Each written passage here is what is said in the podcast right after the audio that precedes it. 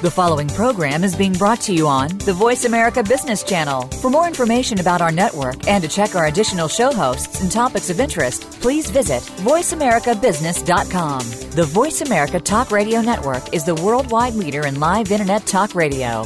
Visit VoiceAmerica.com. The views and ideas expressed on the following program are strictly those of the host or guests and do not necessarily reflect the views and ideas held by the Voice America Talk Radio Network, its staff, and management.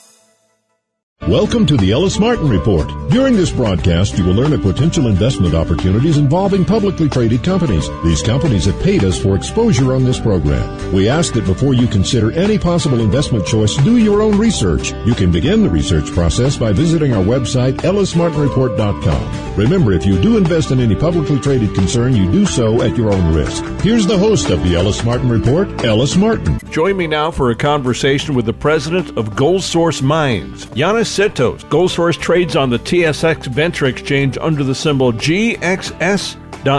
Gold Source is a junior mining company about to produce gold in English speaking Guyana bordering the Caribbean in South America. I have to ask you, Yannis, why should people invest in the sector? And more specifically, consider investing in gold source mines? I would like to say for three reasons. Number one is the team. We have assembled a great team with tremendous experience, management and board of directors, more than 200 years of combined experience in the mining industry, ranging from discoveries of deposits, but most importantly, development of deposits into mines economic mines and production. So on top of that, if you add the operating team in Guyana, which has experience from past operators, we have assembled a great team, and that's a recipe for success. Number two point is the quality of the asset. Here we are talking about a gold mine, a deposit that is very close to infrastructure. So we're only eight kilometers from a close community where we draw upon our workforce, and on top of that, the easiness of extraction of gold. We talk about mining 1.5 grams per ton gold on surface on a soft rock. So, this management specifically has experience in running this type of development projects of, uh, you know, kind of with easy extraction, which is translated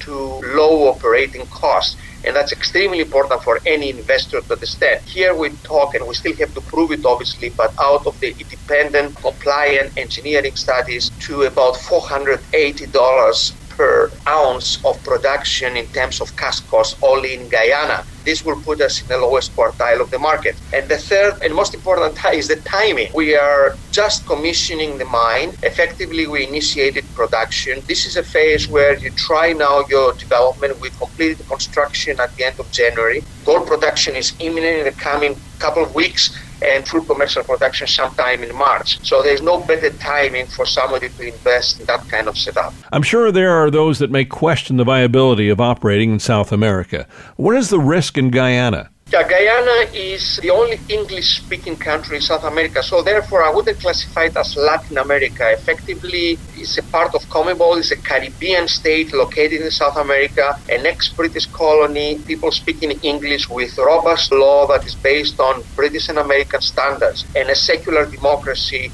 that is stable. The most important part of the GDP of the country in terms of economic activity comes from the extraction of or the resource sector, mining, gold and bauxite, oil and gas, and forestry. So this is a supportive regime with very friendly people in a good uh, law environment where is protection of foreign investment. So as Gold Source Mines, we operate there for about six years now. But uh, personally, I used to be with BHP Billiton, so I operate in Guyana for more than 16 years. You, of course, are aligned as a sister company of another sponsor of this program, Silvercrest Metals, sharing in large part their management team.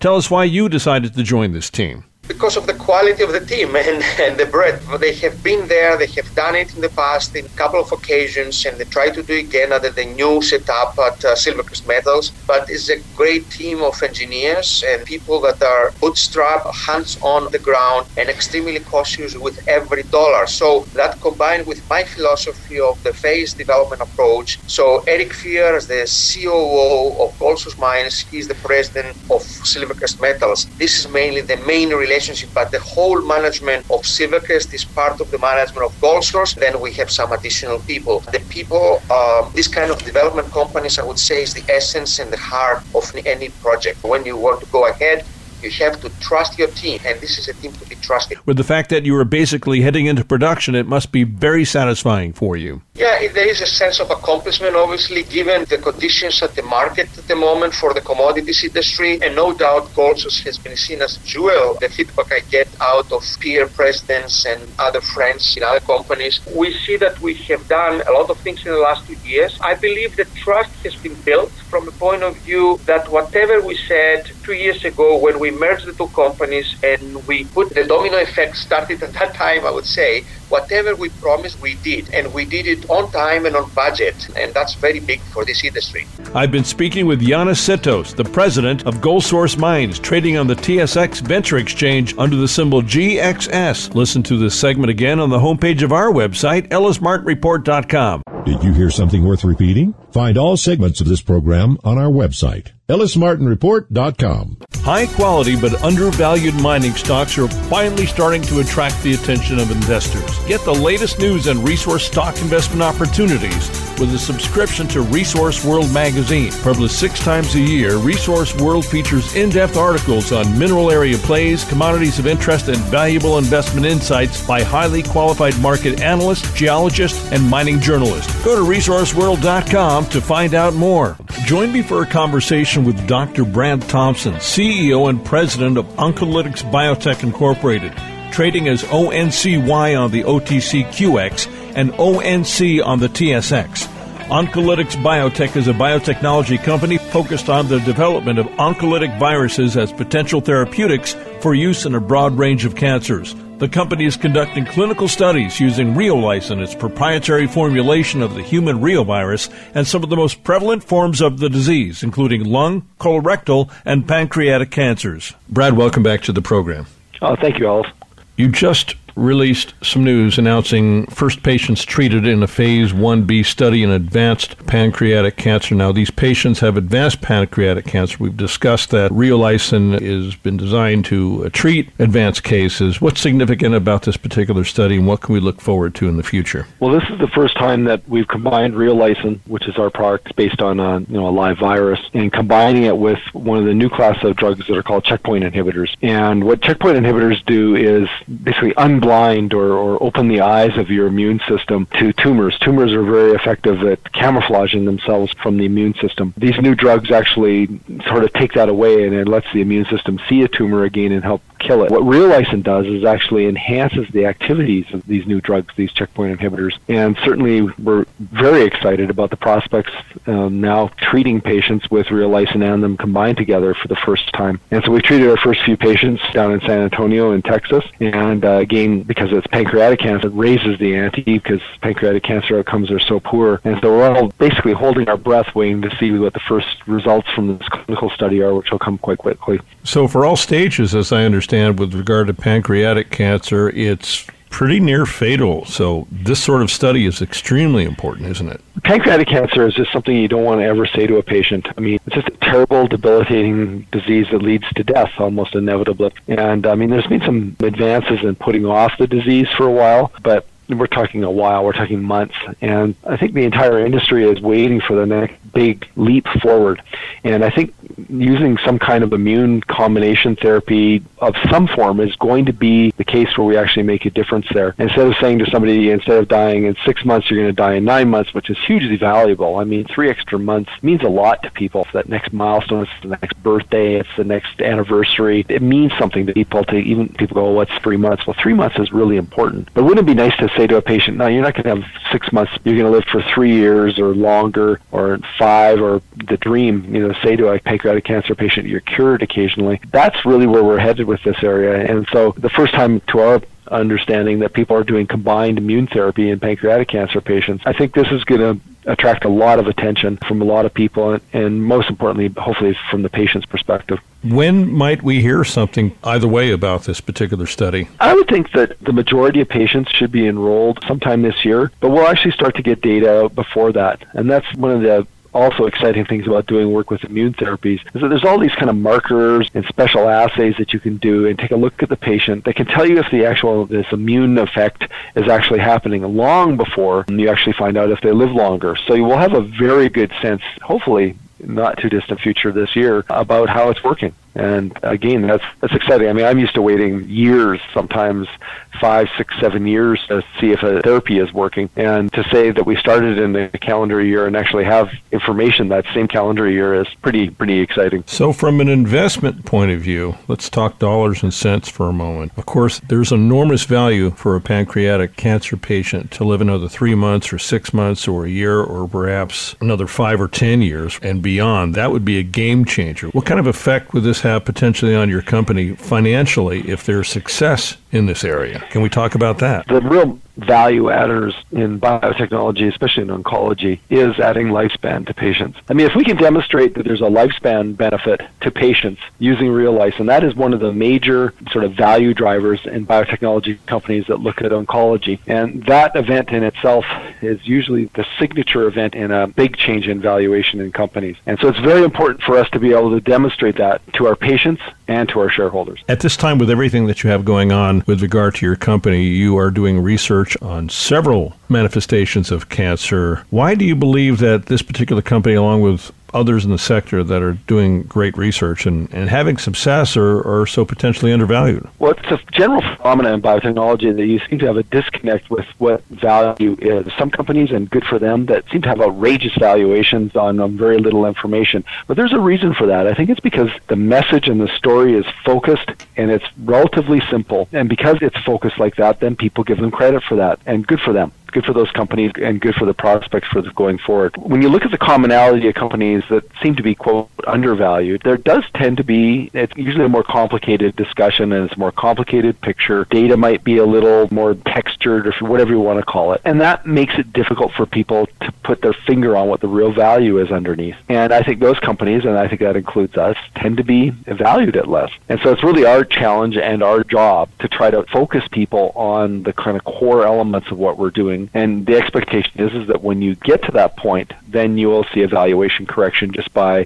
communicating that in an appropriate way. Well, it's not good enough, and I've always said this to people I know that are involved in, in running public companies. It's not good enough to be doing your job with the business. Of course, that's fantastic. You need a legitimate business to be a public company and, and to go out and ask for money. But it's important to draw attention to the company and let everybody know what you're doing. If you've got a potential solution for cancer, in fact, us solution for cancer. It doesn't do any good if nobody knows about it with regard to investing in the company. You're on the road a lot, making sure that people learn about your company. The whole communicating with your shareholder base and with potential new shareholders is the primary job of public company CEOs. And it's no different in biotechnology than it is in other industries. I think where the difference in biotechnology is is that our message virtually changes every week as you get more information and whatever. You have to incorporate that in. It's critical that you go out and you communicate face to face with your investing group or whatever audience or whatever you want to call it. And that's what we do, and that's what I do. It's easy in a lot of ways because what we do is so exciting, and it's difficult in a way because it does require a, a lot of time and energy to do that. But it's an absolutely essential core role of biotech publicly traded CEO. Are you getting any kind of feedback from some of the people that you've been treating over the years? You've over 1,100 to date. You know, it's interesting. Out of every study, we're not supposed to know who the patients are in studies as a company. I mean, that's sort of a basic tenet of the business. But usually, at some point when studies are done, almost every one of our studies, a patient will contact us. A patient will go, "Hey, I was on your X study, and hey, I'm still here." And so you, you get face-to-face contact with the patients for the first time, and usually after when the study is after it's completed. It's interesting. Almost on every study that we have we have at least one, sometimes a number of very long-term survivors. And this goes back to our very original study. It is an absolute delight when I, sometimes my yearly phone calls or yearly visits, they usually show up out of the blue in my office. And we sit down and I'm looking at this person that was supposed to be dead, you know, five or ten years ago, and they're fine. That is the best, best present, the best day of my life every year, and I get that over and over again, and it's it's absolutely wonderful to have that kind of contact. The site number and the patient number, so I'll be like 13-107B or something like that, and then you get this personalized face-to-face interaction with somebody who's apparently derived benefit from your product. It's really an amazing experience. I imagine it provides a, a lot of motivation for you when you're out on the road, and also for your your management team. Everybody knows that they're affecting lives of people that have been afflicted, as well as their extended families and friends. You're actually uh, bringing joy to people that you most likely have no idea who they are. Is the very integral part of why people work in companies like ours to have that kind of feedback and kind of support. Honestly, I mean, we're a, a big industry looking at cancer research, and from a company perspective, because I can't speak of it anywhere else. Every company I know, there's a strong element of that's why people are there. We're here to get a product out. Yes, we're here to get a return to our shareholders. Yes, we're all those things with the business side. Deep underneath that is the wow, we're helping people out. And, you know, when my staff and my colleagues get access to that kind of information, you can just see what it does to them. The spring is back in their step, and the joy is in their life. That is, that is what makes their day. It's a very strong undercurrent in our industry, both the biotech companies and the big pharma companies. I have to say my big pharma colleagues are just like us. They get a kick out of helping people. It's coincidental in a nice way, but it's also good for our businesses. Well, Brad, it's always a pleasure to speak with you. I look forward to another conversation in the very near future. Thanks so much for joining us again today on the program. Thank you very much, Ellis. I've been speaking with Dr. Brad Thompson, CEO and President of Oncolytics Biotech Incorporated, trading as ONCY on the OTCQX. Listen to the segment again on our website or download the entire Ellis Martin Report on iTunes. Remember, all of the companies you're hearing about today have paid us for the opportunity to be reviewed by you on this program. Do your own research before investing in anything mentioned here. Start by visiting our website, ellismartinreport.com. I'm Ellis Martin. Join me for a conversation now with newsletter writer, analyst, and investor Dudley Baker. He's the editor of both juniorminingnews.com and commonstockwarrants.com. When I want to talk about precious metals and mining stocks, Dudley is one that I turn to for opinion.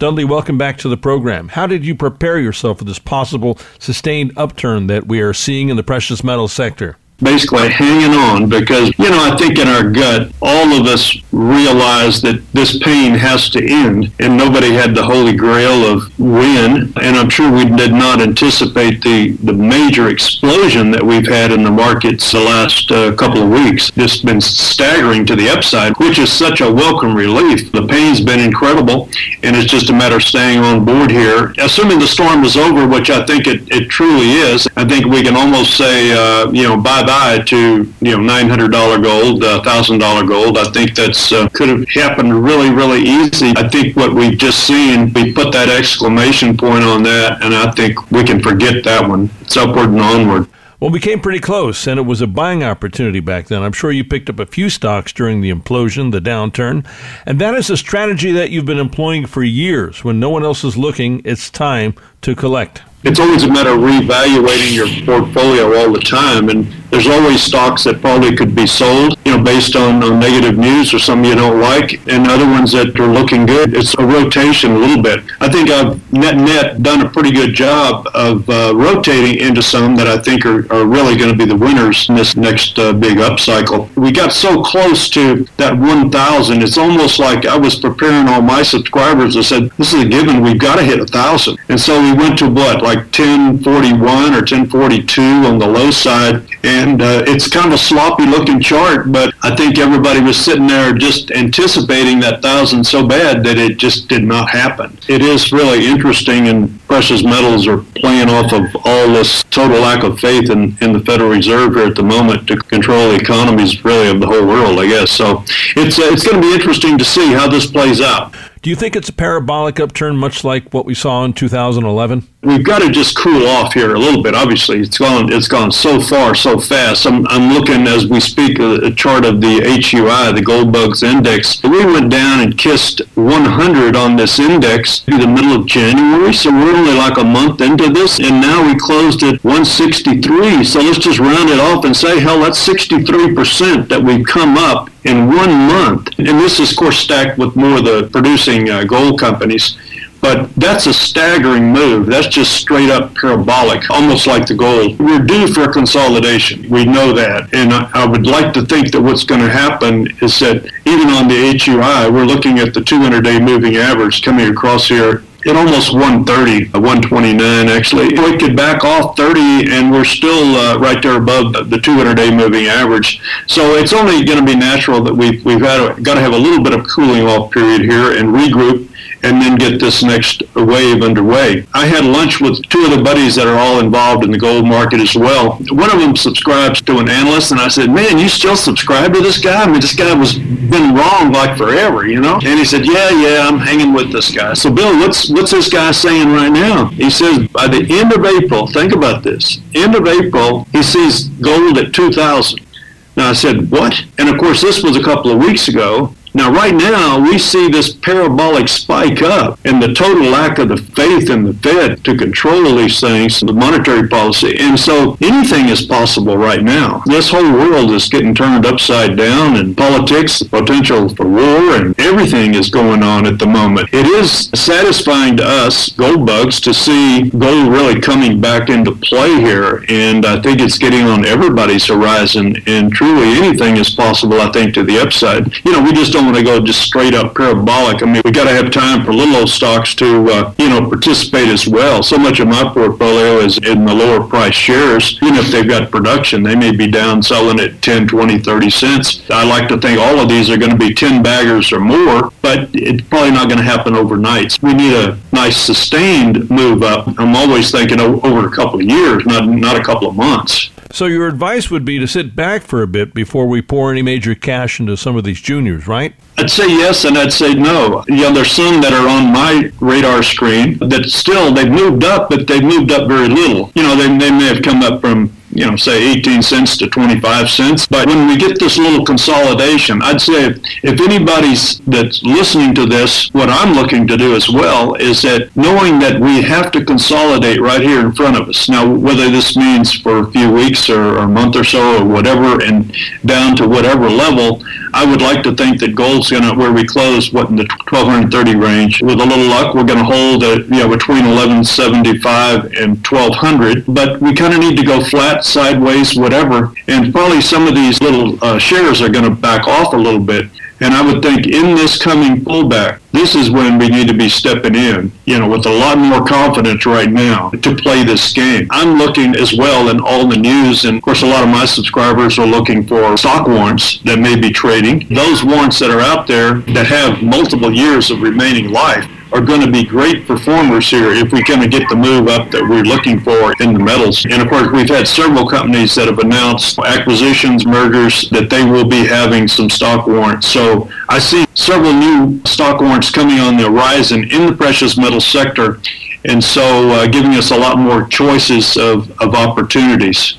Explain how warrants work and how you can profit from them. A stock warrant, it's giving you the right but not the obligation to buy the underlying stock at a specific price and of course, expires on a specific date in the future. So the definition is very, very similar to options, call options. The deal with the stock warrants, a lot of times they may have a three-year life or a five-year life as opposed to, you know, less than a year with the uh, call options. So you've got a lot more time, and especially in this crazy market that we're in, you really need this additional time. And it's all about looking for the upside leverage, I always, in, in all of our calculations, what if the price of the common stock doubles, triples, quadruples?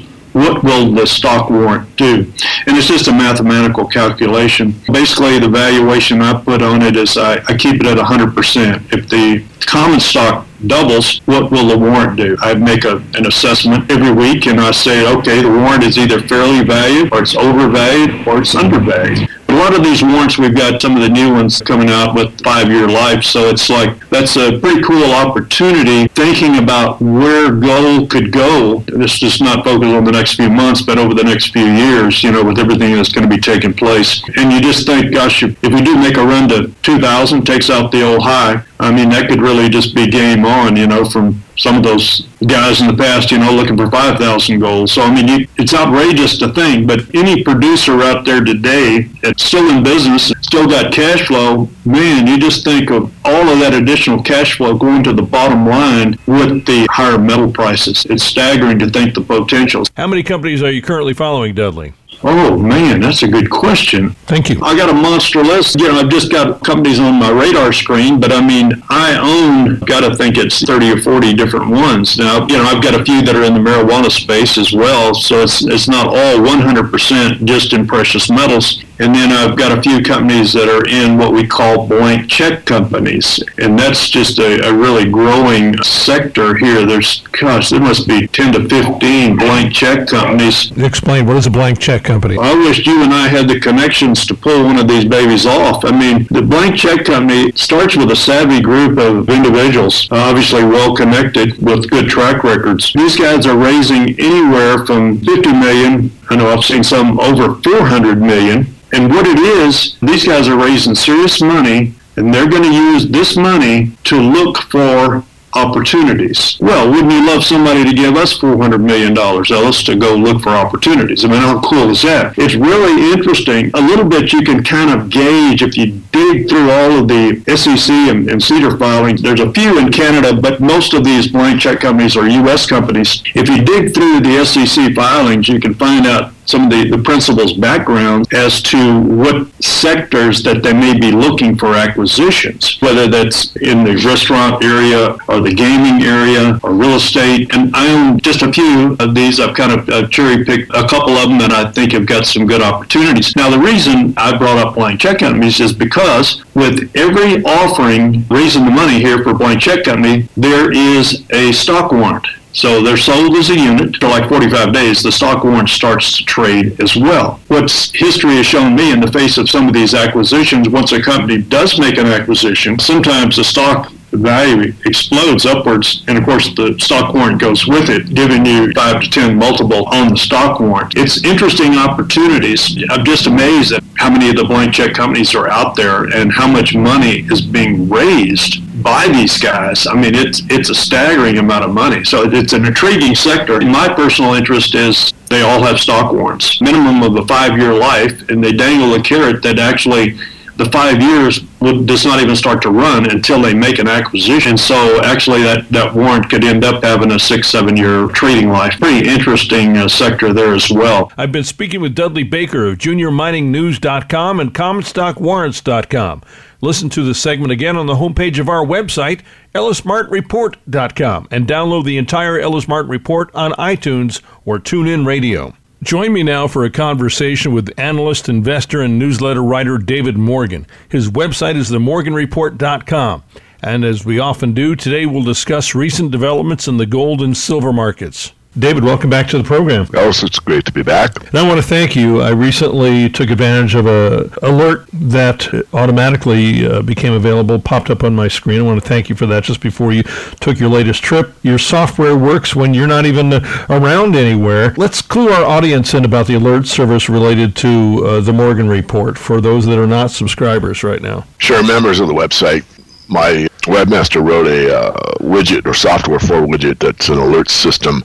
So whenever I have something that I'm doing, like a trade that I put on here recently is working out very well, or an company alert, we just sent one of those out as well. It's kind of saves the member a little bit of hassle. I mean, it pops up on their screen so they can see it. Was a trade that I did just before I popped on an airplane. In fact, I actually placed the order when I was at the airport, but I outlined what I was doing before I left the office. So it's something that, you know, we provide. I don't know how many in the industry do this, and I don't know how many industry do what I do, which means that I do both, you know, the commodity side or the trading side and the investing side. Look at both the commodity side and also the equity side. Most newsletter writers look at the equity side only, and we do both. Clearly, there's a lot going on in the market, and I'm sure I'm not the first journalist to ask you this question. Are we in the big gold rush, silver rush that you've been speaking about for years now that when finally everybody catches on, it's going to go crazy? You know, I think we are. I, I want to elaborate on that answer. It's actually what we put out for our, our free list. Uh, you know, there's a lot of free information. We put out a an e-letter every weekend. It's usually written by me, but there's contributors. I mean, both David and Chris and others contribute. And that was the question, you know, David, is this finally it? And I answered, I don't have it right in front of me, but I certainly remember what I wrote. And I basically said that, as far as I can tell, we're in. But I want to be careful because you know I'm one that uh, admits errors, and I called that 1817 low, that spike low, and that was right. I was correct. 14 months, and then of course we we broke through that, and we've been lower than that, and we still are. So I said that there are many my associates, colleagues in the peer group, whatever you want to call it, I think that there's one more low ahead of us. I don't. I think that the bottom was in November of last year, and I think it's going to be it. Time will tell. We have had such a nice, strong move up, and then again, this trade that I put on where the uh, members looked over my shoulder to see what I was doing has worked out quite well. And these are short-term situations, obviously. That can turn long. I mean, you know, nothing makes me happier than getting a trade position that lasts for you know six months. I mean, when I traded the breakout in silver in 2010-11, I got in at 19, rode it all the way to 48. I exited and entered one time during that whole run. So those are the kind of moves you'd love to do. I don't think we're there on this particular move, although I do think we have probably a couple months, maybe all the way in the summer, for more positive metal prices than negative. So, Ellis, the long answer is we're there.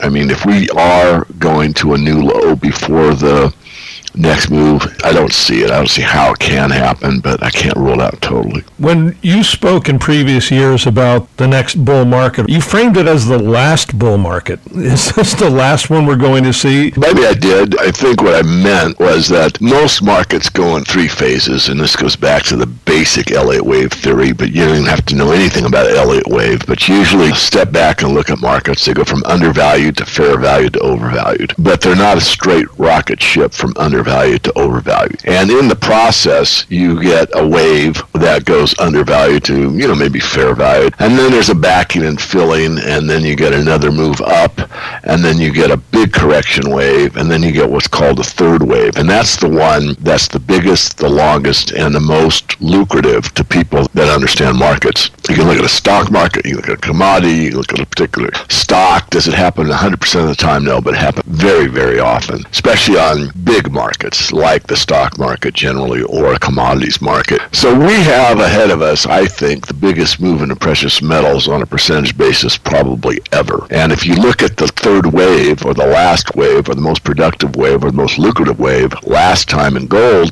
what you saw was the run up to like the $200 level and then the correction to 100 and you know if you bought it at 100 and watched it go to 200 and doubled your money and then held it all the way down to 100 you were pretty upset. Or another example might be you got in at you know the $150 level watched it go to 200 and watched it go to 100 and pretty upset. You're you know you have a paper loss. And of course it bottomed and then it went from 100 to 800 rather rapidly. And similar had a similar chart pattern. So that move from the 100 level to 800 level, almost 900, 850, was significant. And if you caught most of that, you did very, very well. So that's what I'm talking about. This time, that, let's say, eight-fold move could be a 10 or 20-fold move. So if you took the breakout or you took the low of, let's call it, hasn't been a thousand, but if we did it at a thousand, you did a 10 bagger, you'd be looking at $10,000 gold. No, I'm not predicting 10,000. I mean, guys out there that have predicted 10, people have gone 20, 25, 30. I mean, I think 50,000's out there in the internet blogosphere. I'm not too concerned about what the final price is. I'm more wanting to give the idea to everyone that the biggest, longest, most lucrative part of the market is ahead of us. So if you take that as a gold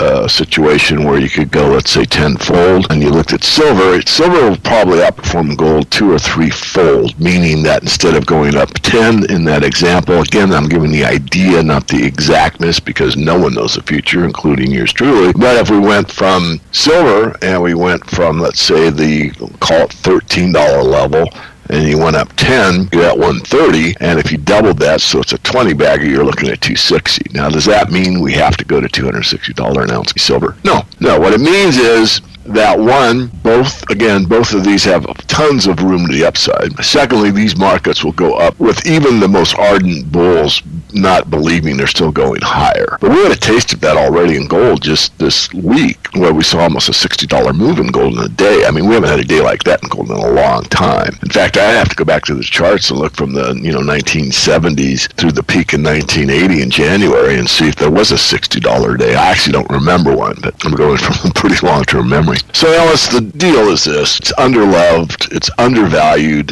very few are in the market. Many that were in the market have given up, many will not return, and some that are skeptical will get out and watch it run away from them. So, going back to what I was talking about a moment ago, there were those that, let's say, bought gold at 150, watch it go to 200, it went to 100, and then as it went from 100 back to the 850 level, as it passed through the 150 level, they got out. And then when it went to the 200 level, many thought that was a double top, and oh, that feels so grateful. They bought it at 200, and here it is again. They can sell for no loss. Well, there's a loss because of the interest value of money, but let's just say they felt good. They broke even.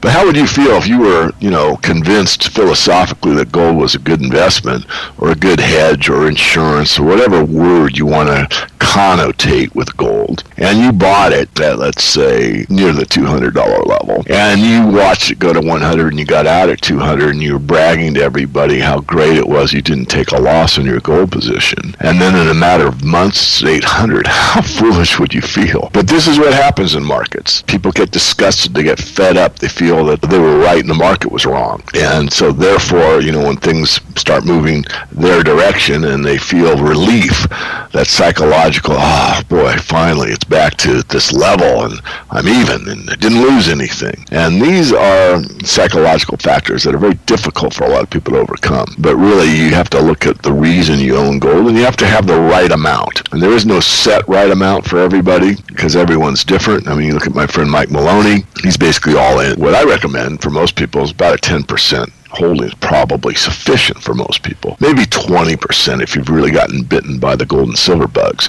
But more than that, certainly you could, and there are those I certainly know that are, but that doesn't necessarily serve everybody the best. So, word of caution on, you know, what is the correct amount. By the way, just as an aside, when you are a member of this with the website, there is a booklet called you know, How to Use the Morgan Report. We actually go through that kind of psychological thinking of, hey, I'm this age, how much physical should I have, how much stock should I have? What kind of stock should I be in? Should I be more in the top tier or the mid tier or the speculative section? How do I divide between silver and gold? I do an actual outline, and it isn't a this is exactly what you should do, but it's thought provoking enough that most people are very satisfied if they go through that and understand, ah, okay. And it's basically geared for, it's pretty much tailor made or it's individually defined as far as what your risk profile is like, regardless of your age, where you're set up in a position that serves you the best. And there's nothing better than having a position, even if it goes down, that you're satisfied you made a good decision and you can sleep at night. The people that over load, and I used to get a lot of those calls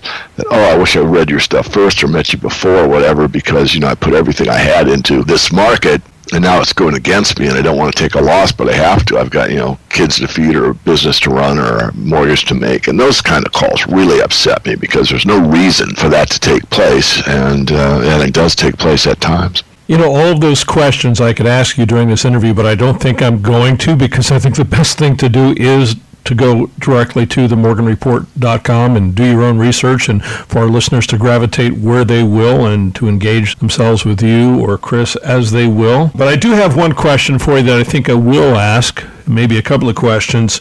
Can we have a gold rush, a silver rush, and a strong dollar at the same time? Absolutely, it's possible. I mean, there's a strong argument out there, and of my colleagues that you know gold moves opposite dollar, so you make a strong case for that, but it's not always true. The idea that I've tried to put out is that when there's doubt, when there's fear, when there's uncertainty, gold fills that. It's not necessarily an inflation hedge. Professor Jastram proved that it does better as a deflation hedge. But let's just think of it what it really is, and I'd go along with Doug Casey. It's a crisis hedge, and if you look at Martin Armstrong, and I don't want want to put words in his mouth, but reading his stuff, you know, sort of like uh, governments can fail hedge.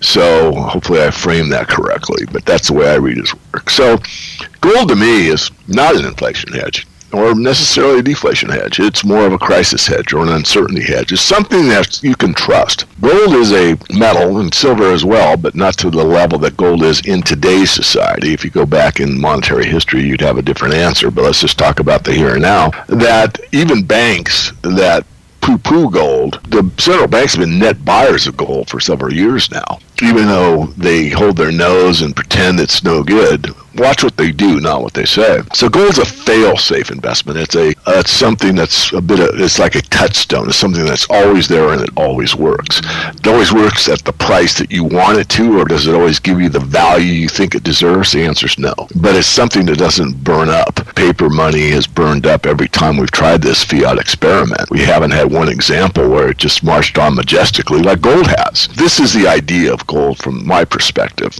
which means you need to have a position in it. You want to call it insurance, fine. I don't care. I think really you're better served by having a metals portfolio, which would include silver and gold as a minimum. And if you're really sophisticated, you could put in some other white metals. You could go into the stocks, you could go into ETFs or what have you. It's more than just a commodity. I had an interview with a very, very astute guy on the commodities exchange, and he says it's just a commodity. And we had a discussion around that. You know, neither one was like, oh, you're, I'm right, you're wrong, or any of that. It was just like his perspective as a floor trader, a very bright guy. A lot of times in history, it is a commodity, but there's other times in history where it's like the most important commodity because it serves its function as money. And as Mike Maloney says, it does an accounting. Gold does an accounting for all of the mis malinvestment, misallocation of capital, bubbles, all the, let's say, mistakes in quotation marks that are in the financial system, and it rises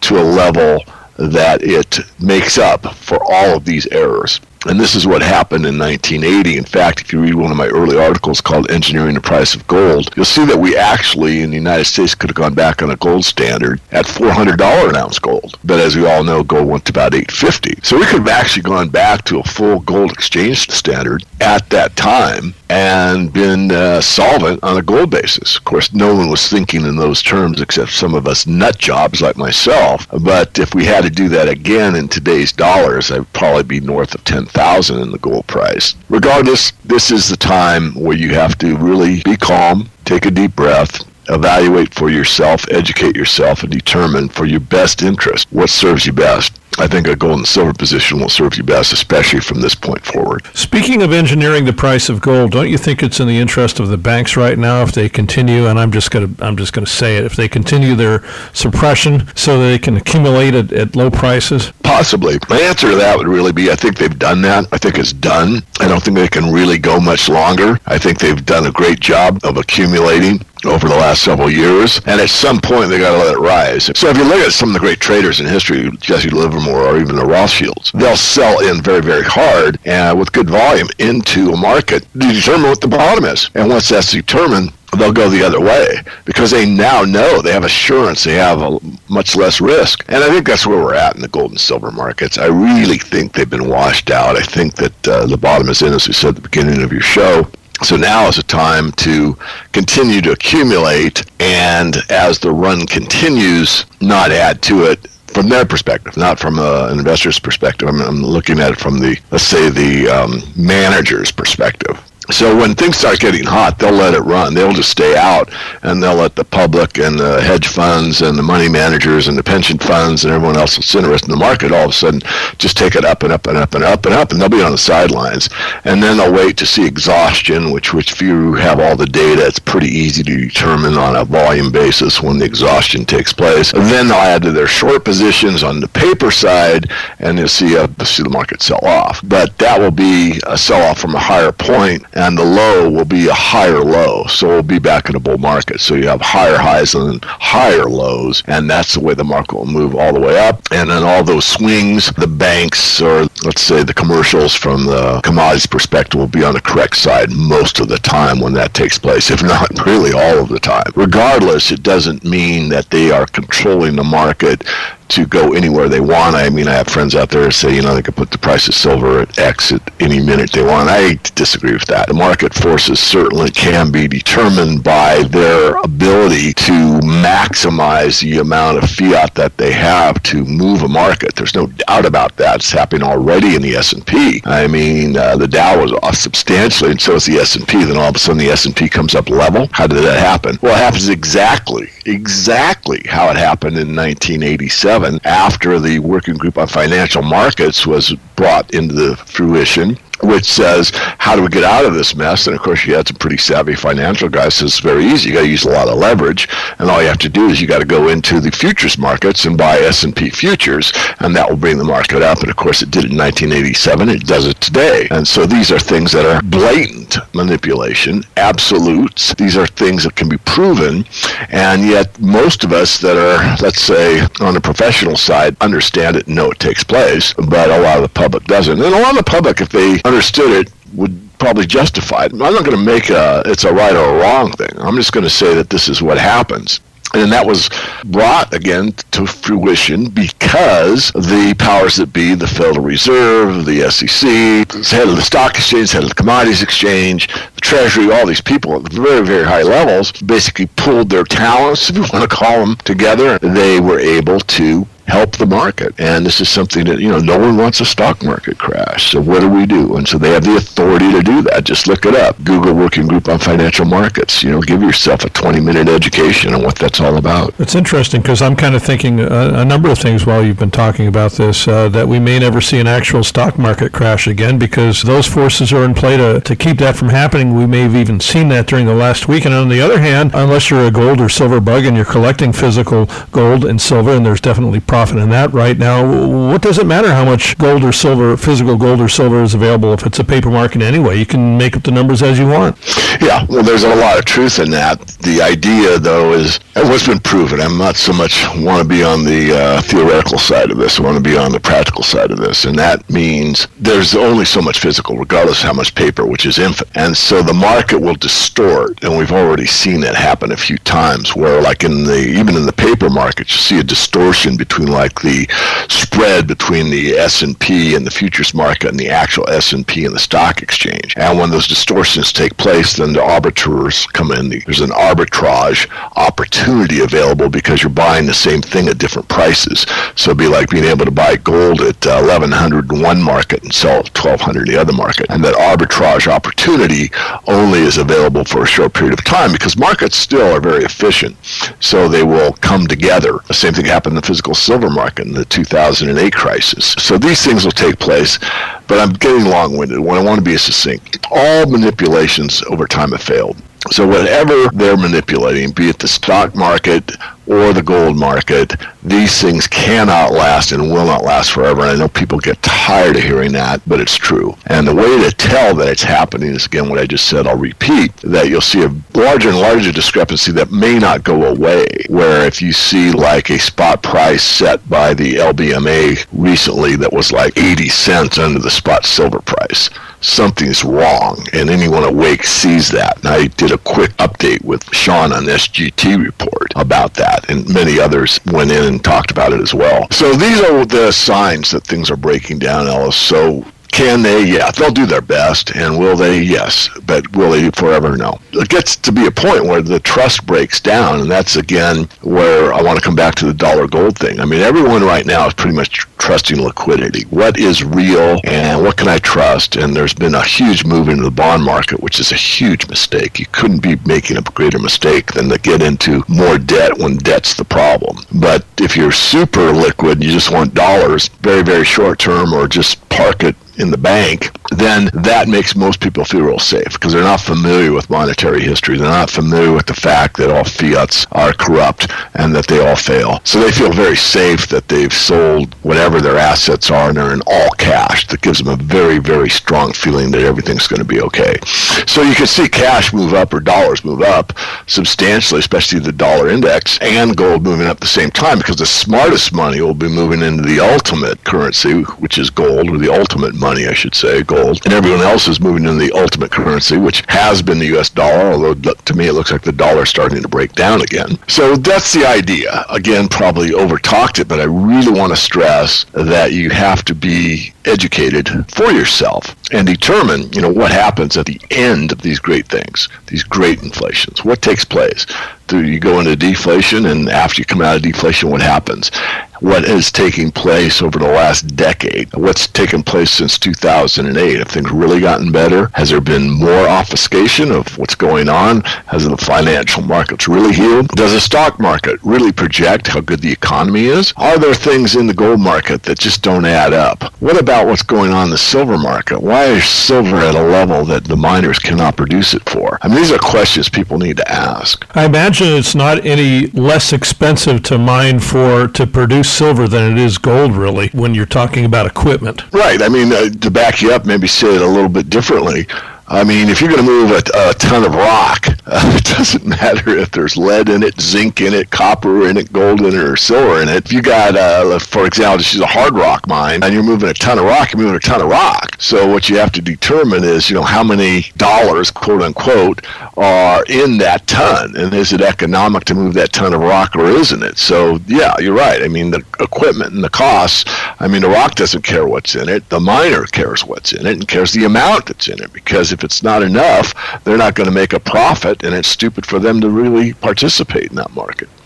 Now, I know we're going to see you in Toronto for the, the PDAC, Prospectors Development Association of Canada. Why are you making the trip this time? Well, always to keep in touch. You know, there's great networking. There's always, you know, meeting new people, getting that type of thing.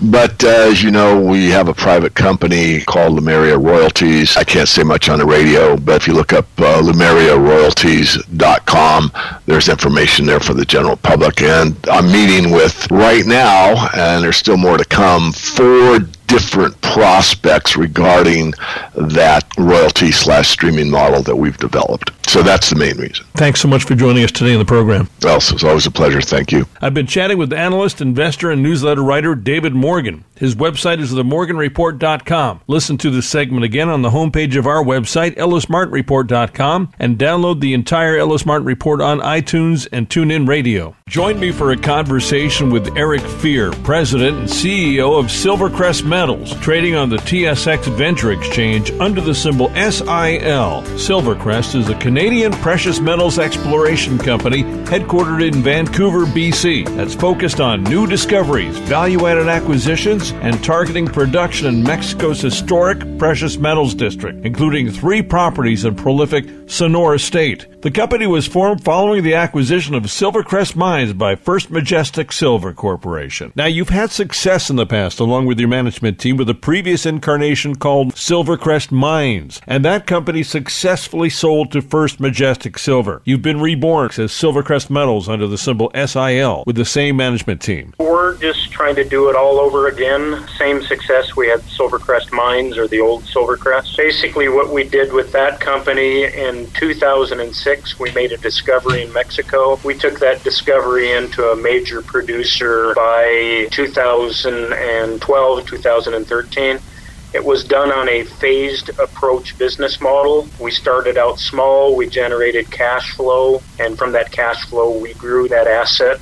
And it got to a point where Silvercrest Mines was a one asset wonder in the industry with a great reputation. We felt it was time to take that one asset and do a deal with First Majestic Silver. And the deal that was done was basically we became owners in a major silver producer of about 23% interest. The Silvercrest mines or old Silvercrest shareholders got a, a big portion of that producer, which has a good following and good respect in the industry. And along with that deal, we did a spinoff, and this is the spinoff, Silvercrest Metals, or SIL, on the market. Well, we brought in about $5 million in cash. We raised another $2.5 million, about 7.5 million in cash. So we are a cash rich Canadian junior explorer in Mexico and we're looking at doing this all over again. It's a lot easier this time because we got money in the bank when we first created Silvercrest Mines in mid 2000s, we had very little to no money and very little following. We're looking at just creating more shareholder value and doing it again. And you intend on doing that with your flagship property, Las Chispas, also located in Sonora State, Mexico, not far, of course, from the Santa Elena mine, which you sold to First Majestic. Part of the success formula all along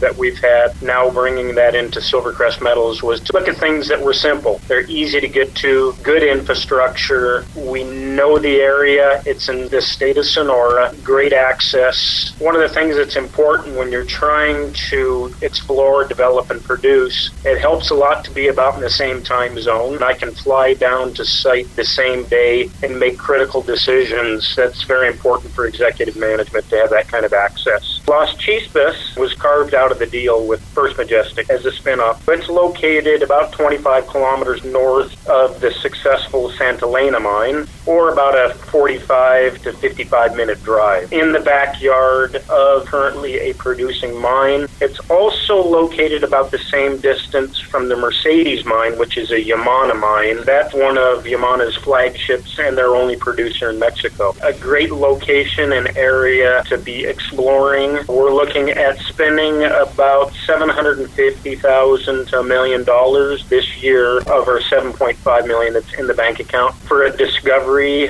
at Las Chispas. Las Chispas was a significant silver gold producer between 1880 and 1930. It produced down to the water table. There's approximately 20 epithermal veins. Only three of those have had any production. Their previous production was about 100 million ounces of silver and 200,000 ounces of gold. We do have direct access to a lot of underground workings right now with good values right at the face. We're just kicking off a rehabilitation program for the project. We're going to open those underground workings. There may be some high grade material right out in front of us. When I talk high grade, average grade of production was 1.7 kilos of silver per ton and about 15 grams per ton gold. With a share price of near 15 cents, it would be safe to say potentially that there's a lot of room for upside. We're trading at below cash value right now, if you want to call that upside. I've been speaking with Eric Fier, CEO and president of Silvercrest Metals. Silvercrest Metals trades on the TSX Venture Exchange under the symbol SIL.